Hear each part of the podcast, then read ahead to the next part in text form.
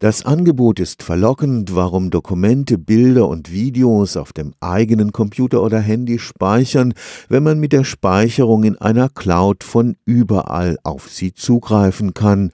In der Cloud, das heißt in einem virtuellen Speicher im Internet, können zudem Familienmitglieder, Freunde oder Arbeitskollegen die eigenen Dateien ganz bequem einsehen.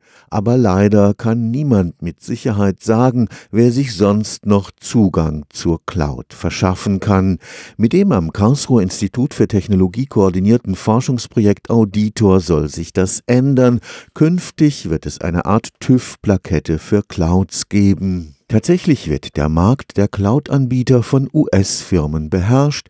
Nach den Snowden-Enthüllungen über die Spionageprogramme in den USA stellen sich viele mittelständische Unternehmen berechtigte Fragen. Was passiert eigentlich mit den Daten, die ich in diese Cloud schiebe oder mit den Prozessen, die ich in die Cloud verlagere? Was passiert mit den Kundendaten? Das ist teilweise sehr, sehr schwierig zu übersehen und ein kleines Unternehmen oder ein mittelständischer Betrieb kann sich vielleicht nicht wie ein großes Unternehmen eine 30-Mann-Abteilung leisten, die sich damit auseinandersetzen. Da können unter anderem Zertifikate eine Lösung sein, wie beim Autokauf zum Beispiel. Wenn ich mich technisch nicht so gut auskenne und sehe, dass das Auto aber ein TÜV-Zertifikat hat, dann gehe ich davon aus, dass das Auto technisch in Ordnung ist und dann ist meine Bereitschaft, das Auto zu kaufen, vielleicht etwas größer, als wenn das Auto kein Zertifikat hat. Professor Ali Sunayev koordiniert das Auditor-Projekt am Karlsruher Institut für Technologie.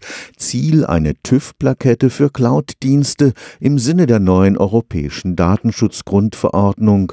Mehr als 300 Kriterien müssen dafür überprüft werden. Zum Beispiel sind die Daten verschlüsselt oder nicht, bis hin zu tatsächlich Fragestellungen nicht nur der Informationssicherheit, wie schütze ich die Daten vor unberechtigtem Zugriff, wie zum Beispiel durch Verschlüsselung, sondern auch Fragen der Informationsprivatheit.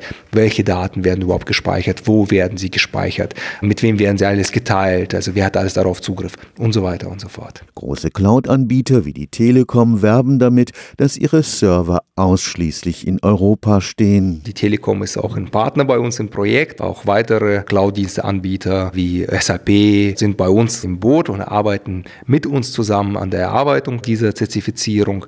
Die Lokalität der Standort ist eindeutig auch ein Kriterium. Und viele Unternehmen bauen entsprechend ihre Rechenzentren in Europa auch auf, um diese Kriterien zu erfüllen, damit die Daten eben nicht irgendwo in Honolulu, Hawaii, in den USA gespeichert werden, sondern eben der europäischen Gesetzgebung entsprechen. Morgen wird in Berlin der Prüfkatalog des Auditor-Zertifikats der Öffentlichkeit vorgestellt. Stefan Fuchs, Karlsruher Institut für Technologie.